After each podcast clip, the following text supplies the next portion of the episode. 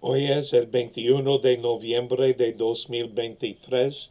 Me llamo Padre Juan Maquena. Soy redentorista trabajando en la parroquia de St. Mary's en Annapolis, Maryland. Jericó es una ciudad muy antigua ubicada en la orilla del río Jordán.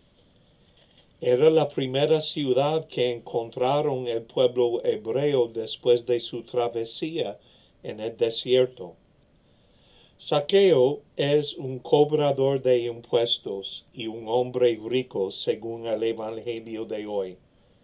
El pueblo lo consideraba como un traidor a su religión y a sus vecinos.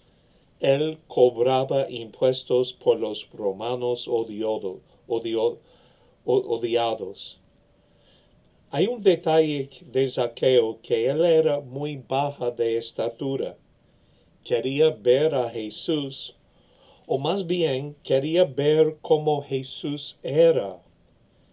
Saqueo hizo algo muy raro por un adulto y una persona tan prominente. Él se trepó en un árbol.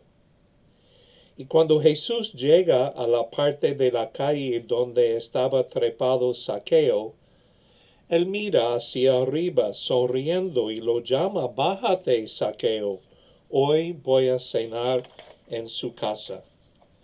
Saqueo era odiado y despreciado y seguramente todos lo mofaban por su baja estatura, pero él era brillante con números y tenía la protección de los legionarios romanos. Su nombre, aunque usted no lo crea, significa limpio, y sin embargo su profesión era sucia. Pero Jesús, al mirarlo, ve dentro de su alma triste, solitaria y rechazada en un instante y quiere sanarlo. Jesús lo brinda aceptación. La gente religiosa, entre comillas, estaban escandalizada. Él entra a la casa de los pecadores y hasta come con ellos. Pero durante la cena, Jesús escucha su triste historia de rechazo.